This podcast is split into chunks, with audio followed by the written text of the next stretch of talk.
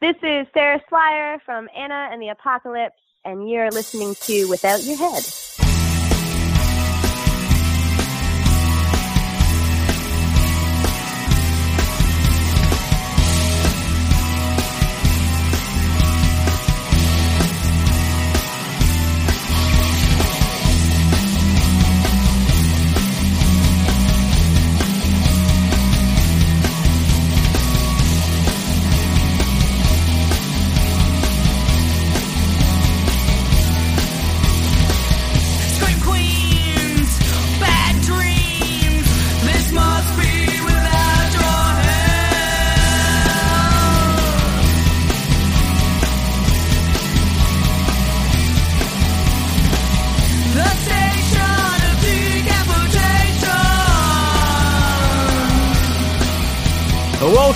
Station of decapitation without your head. I'm Nasty Neil, and I'm joined by Dylan Holmes Williams, director of The Devil's Harmony, which is playing at AFI Fest November 14th to the 21st. Well, I'm sure it's not playing every day, but it's playing uh, sometime during that week. It's very cool to have you here. Hello, so good to be on. How are you doing? Very good. How are you doing? I'm yeah, really well, really well. I'm I'm sad it's not playing every day, but um yeah, unfortunately just just twice I think. Uh huh. Well, that's still good though, because then it gives people multiple chances to see. Yeah, it's great. Yeah. exactly. No, it's brilliant. I'm I'm very very excited actually. hmm So I I know it's a short, but can you give people an idea of what The Devil's Harmony is about? Yeah, absolutely. So it's uh, a story about a girl who uh, runs an a cappella club at her school, uh, and they possess a secret power, uh, which is that they can sing people into a state of never-ending sleep.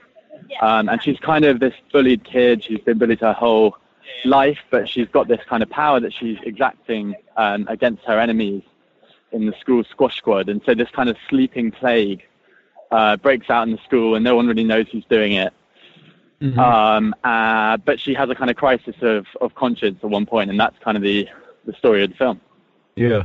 Yeah, I really liked it. I watched it, and I like the mix of, you know, it, it's presented very serious, and it's uh, like real life horror with people being uh, uh, bullied and stuff. Uh, but the whole idea of the singing stuff seems absurd, but it totally works within the uh, within the story.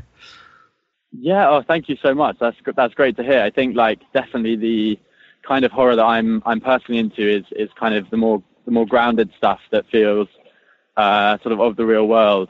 Um, and I definitely was trying to kind of get a nice balance of um, surrealism and realism in there. hmm And uh, I always like a villain. I don't know if you would call her. Well, I guess you call her villain, but I like a villain that you can um, you can relate to and um, you feel sympathy for. Yeah, exactly, absolutely. Like, an, uh, yeah, me, me too. Like, anti-heroes, I guess, are the are my favorite sorts of protagonists. Um, and she, she, yeah. So she's got this kind of game plan, which is to kind of attack all these bullies and kind of get her own back. Uh, but yeah, she sort of also has a heart, and she sort of has this romance, which makes, which kind of humanizes her victims, I guess. And so it kind of problematizes her, her kind of mission and she she yeah like I say she has a crisis of conscience and uh, and sort of has to kind of try and try and work away try and try and find a way out of the of the quite quite difficult situation. Mm. You mentioned the romance there. That also, I think, it kind of play a different uh, element there. Is even though a lot of people can relate to not liking like the cool kids and stuff, but at the same time, in a way, she wants to be with them.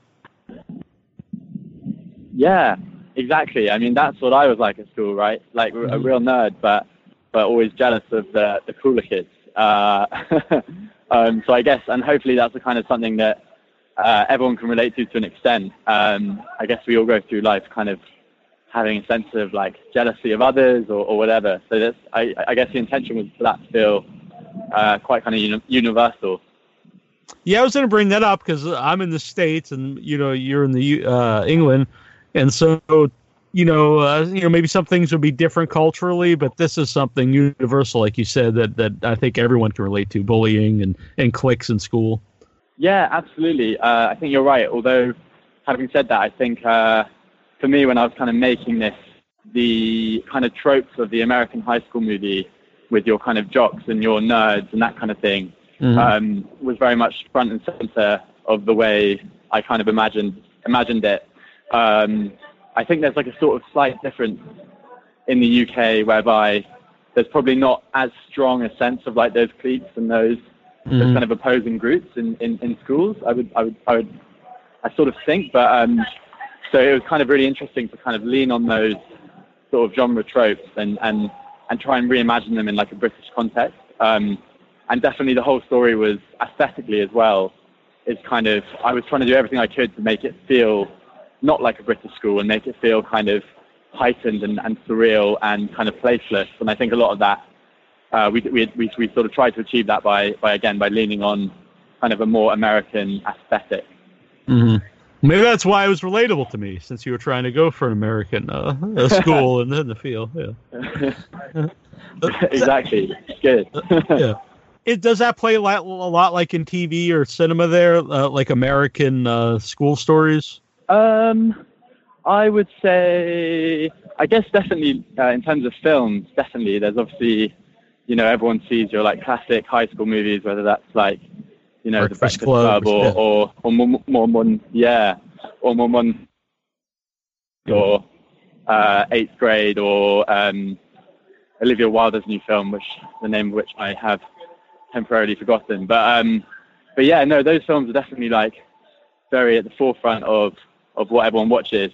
Um, and so yeah, so I definitely I definitely think there's a bit of a trend actually in the UK for for British filmmakers to kind of imitate or kind of lean into a kind of more American aesthetic. Um, there's a show that Channel 4 made with Netflix called The End of the Fucking World Mm-hmm. um, which uh, was a big, big smash over here. I'm not entirely sure uh, how it played in America, but um, that kind of definitely has. It kind of follows this couple who, these two school kids who go on a kind of rampage around the British suburbs, Mhm. um, and all of the locations have a definitely very kind of American aesthetic and feel quite unusual to a British viewer, I think, and that's partly why it was so successful. Uh, likewise, there's a show called Sex Education as well, um, which I think is also Netflix, um, which which kind of explicitly uh, is set in a school which has this very like heightened, um, unusual aesthetic, which isn't familiar to us in the UK, but is, is kind of riffing on on American high school movies. So I think there's definitely a bit of a trend. And when when our film came out, lots of people said, "Oh, it's very like kind of sex education or whatever," um, which I which which I think was, was was hopefully helpful. It wasn't actually intentional. We we weren't aware of the project when we kind of made our film, but it just seemed to kind of uh, be part of a be hopefully riding that wave to a certain extent. That that zeitgeist. Yeah. Where, where did you film it? Was it filmed in a in a real school?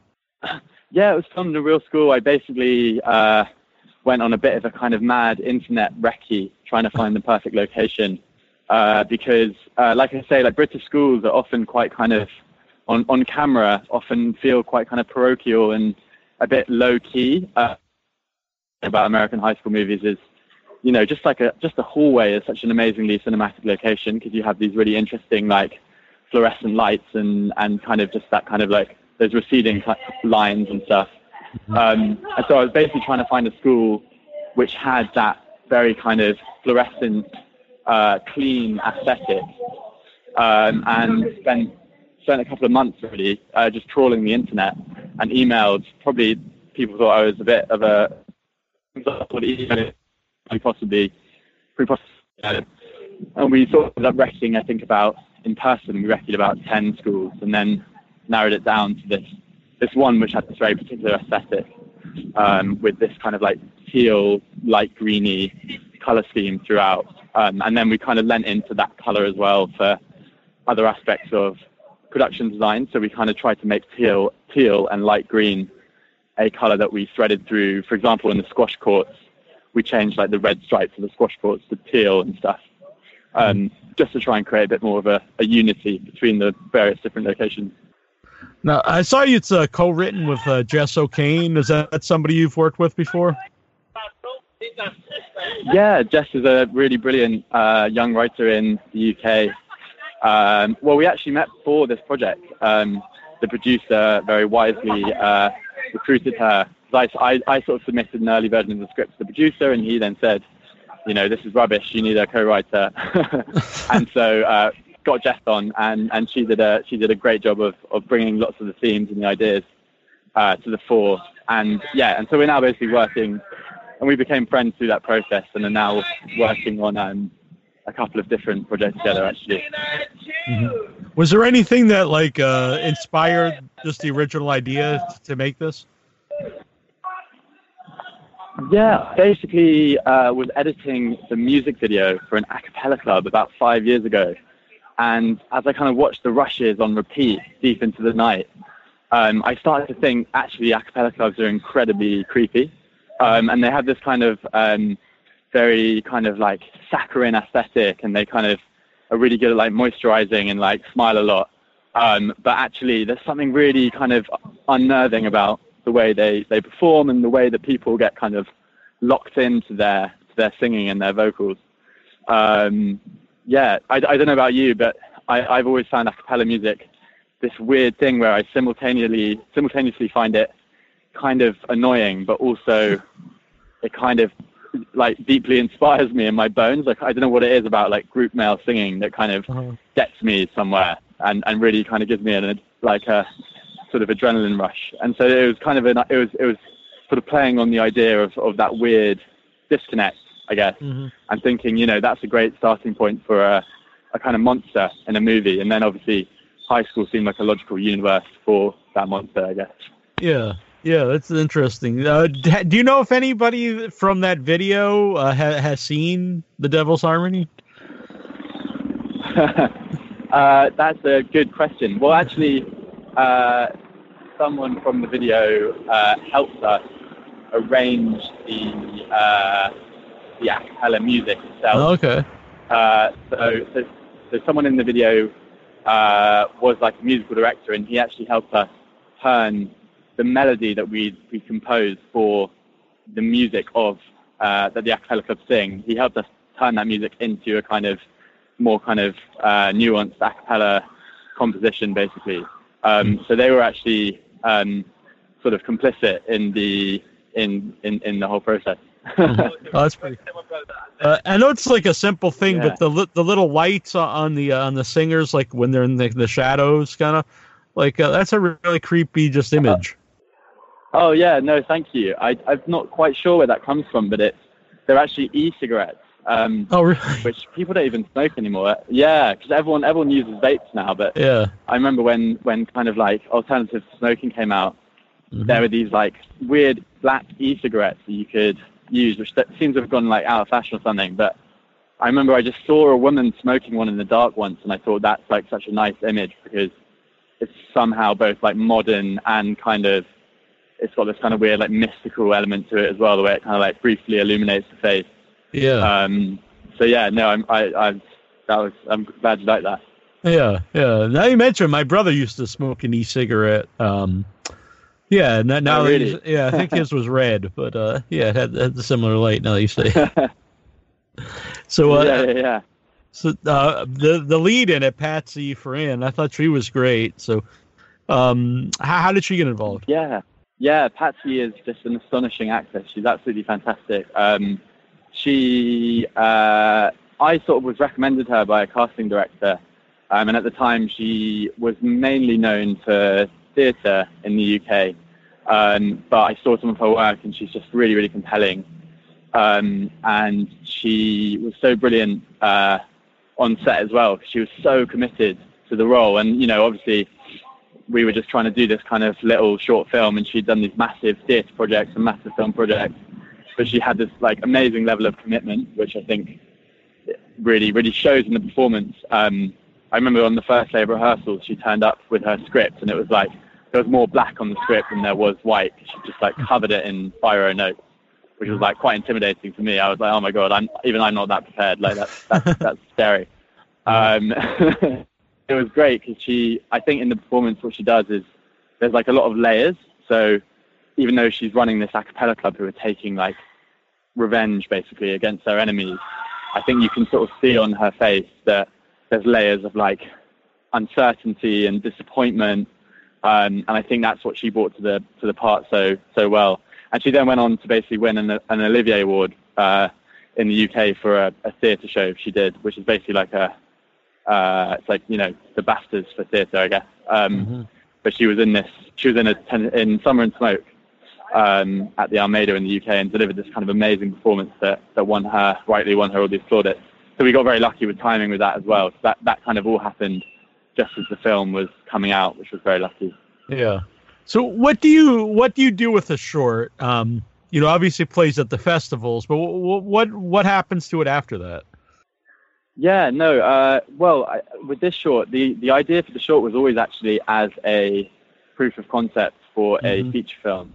Um, so so it's that's kind of what we're up to at the moment. Really, is is developing it uh, into a feature film. Um, so we've had it optioned in the UK with a production company, and we're sort of just taking it out uh, now for basically for development funding. Uh, so we've got a kind of we've got a kind of broad outline of the of the story, and we're kind of now pitching it around and hoping someone someone bites, I guess. Um, and when they inevitably don't, I will be back in my room trying to come up with another short film or something. But Yeah. that's that's the aim. Yeah. So, uh, what festivals have you played at? You know, it's obviously you played AFI Fest, but uh, has it played at some festivals in the UK? yeah, so it, it won a best UK short at Raindance in the UK, Oh, uh, which is a festival in London. Um, and it's where else it played? Oh yeah, it, it's just got nominated for a British Independent Film Award in the UK as well, which is very exciting.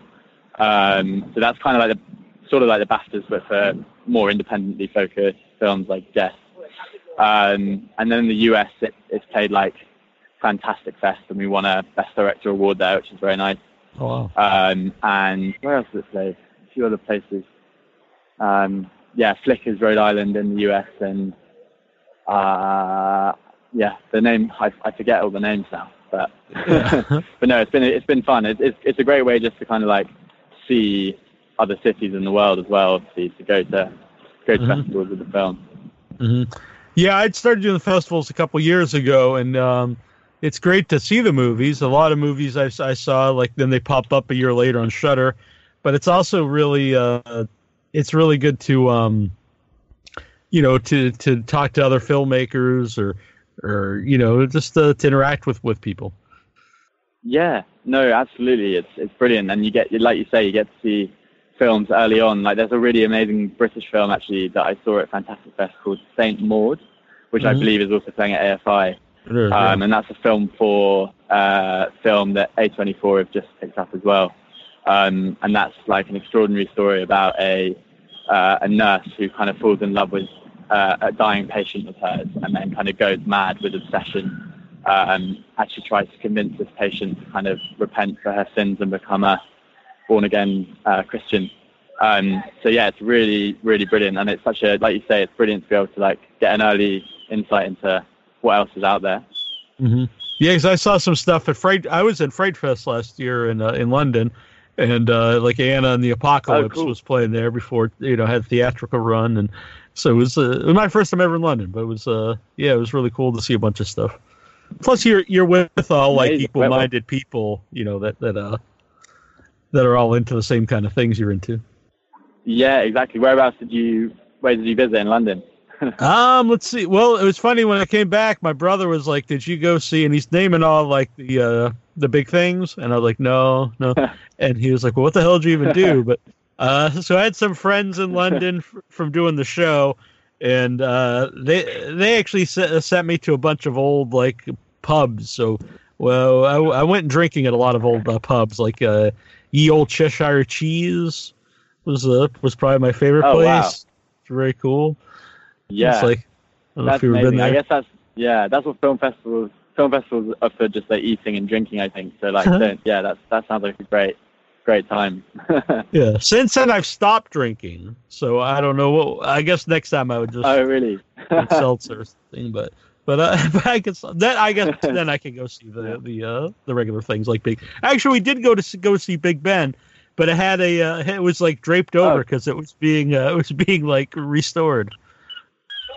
So I just saw Oh, a giant really? tarp. Yeah. that was that was kind of let down. And I and I will say London or England itself gets a bad rap for the food because I thought all the food was excellent. Yeah, well, I, I think London's London's got pretty pretty good food. Um, but you're right. I think British food is perhaps not the most inspiring, but uh, we just like steal everyone else's food and like mix it together, and and and that that seems to that seems to be quite tasty. Right. Well, I think that's what we do here too. So that, that totally works. So uh, yeah. Why why the four three ratio for uh, the Devil's Harmony? Yeah, uh, good question. I guess uh, a couple of reasons. Um, one is just like I feel with four three, uh, if you're trying to tell a kind of surreal or heightened story, or trying to build a world that is like anti-naturalistic, I guess, which is what we were trying to do. Mhm. It just kind of because it's just a more unconventional aspect ratio for like a modern viewer. I think it just kind of primes you for things being a bit off kilter and a bit kind of unusual. Whereas if we shot it, say, 16.9, I think it would have been like a, more of a leap for like uh, a viewer to have to make to kind of get on board with the rules of this like strange universe where everyone's like falling asleep. Um, so I think that was that was probably the main reason, and I think the DP as well just like wanted to to, to use it for like frame. He, he just had this kind of like personal preference for the way it kind of frames faces and stuff on close-ups. Mhm. Um, so yeah, it's kind of that.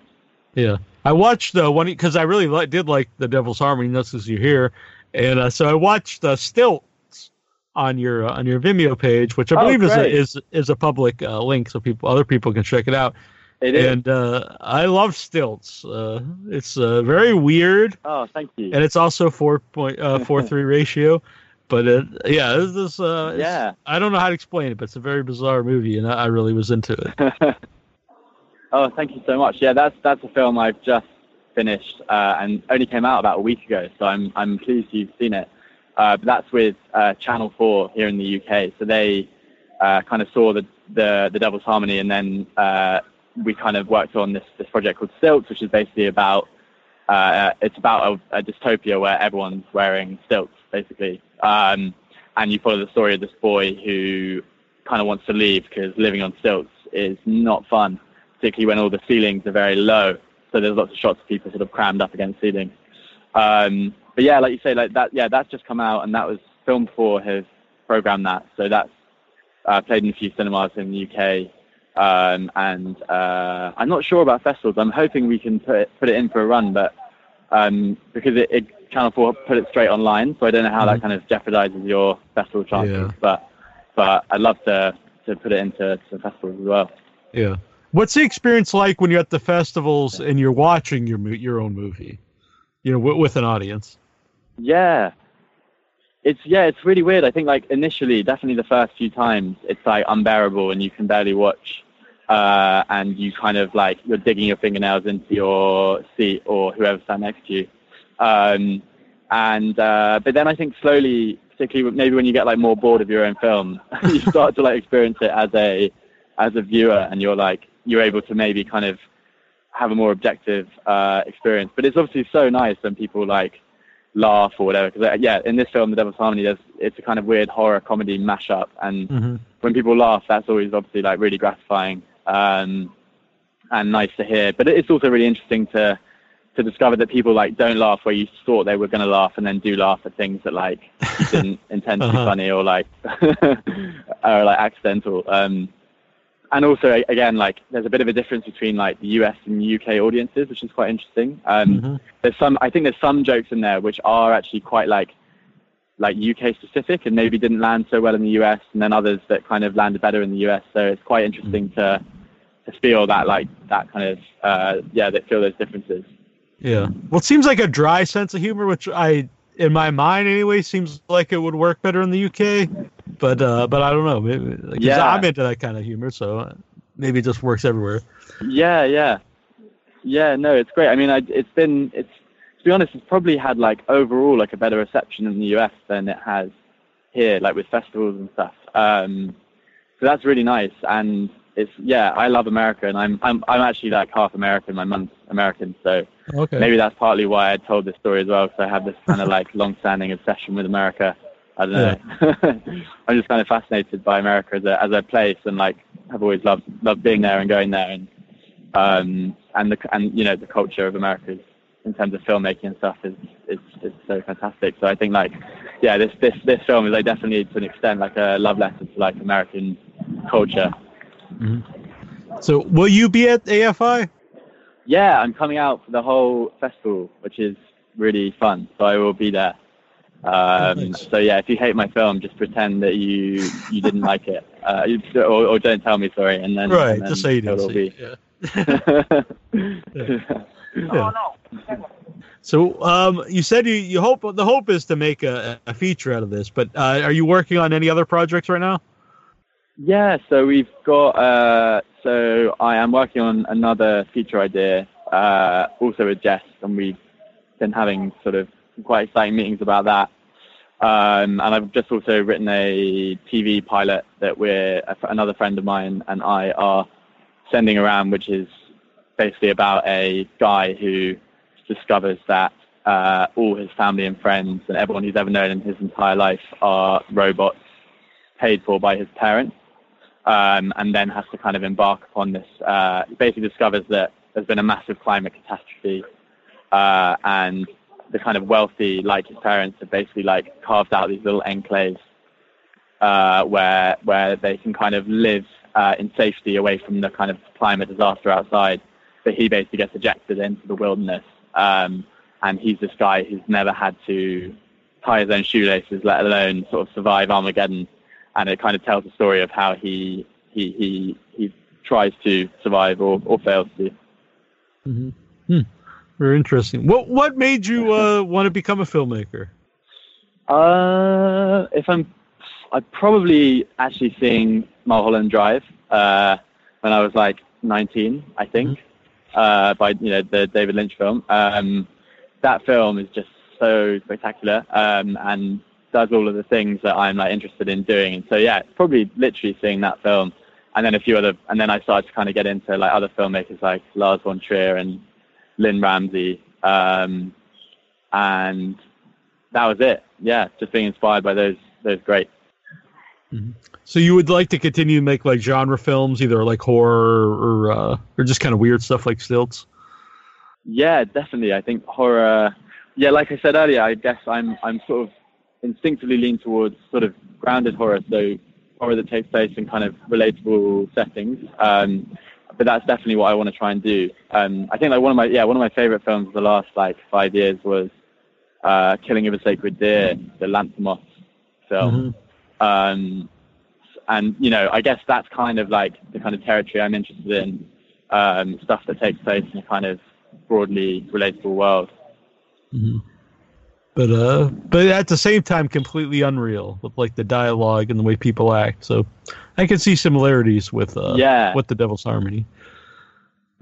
Yeah, absolutely. I think I, I have to admit the Lanthimos is definitely a big inspiration in terms of like some of the dialogue and the and the way people behave. Um, yeah, it's funny. Like some people have said like Wes Anderson, and I I like Wes, An- Wes Anderson, but um, he definitely was wasn't uh, wasn't someone that I was kind of like looking to imitate for this particular film.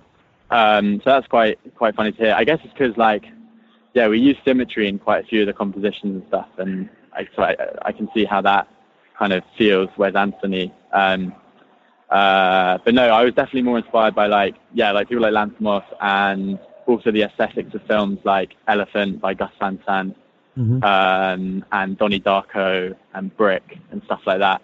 Those kind of darker stories. hmm Yeah, I could see definitely Donnie Darko too. Well, I really uh, dug the Yeah. Devil's Harmony and Stilt, so I, I look forward to watching uh, more of your stuff. Oh, thank you so much. And yeah, you can see stilts on, uh, yeah, like you say, on my uh, Vimeo or, or on YouTube. So yeah, definitely check it out. Very cool. Well, I appreciate you coming on. I hope people uh, check out the Devil's Harmony at AFI Film Festival coming up next week. Brilliant. Thank you so much for having me. Yeah, very good. All right. Well, uh, thanks for doing this. I appreciate it. Cheers.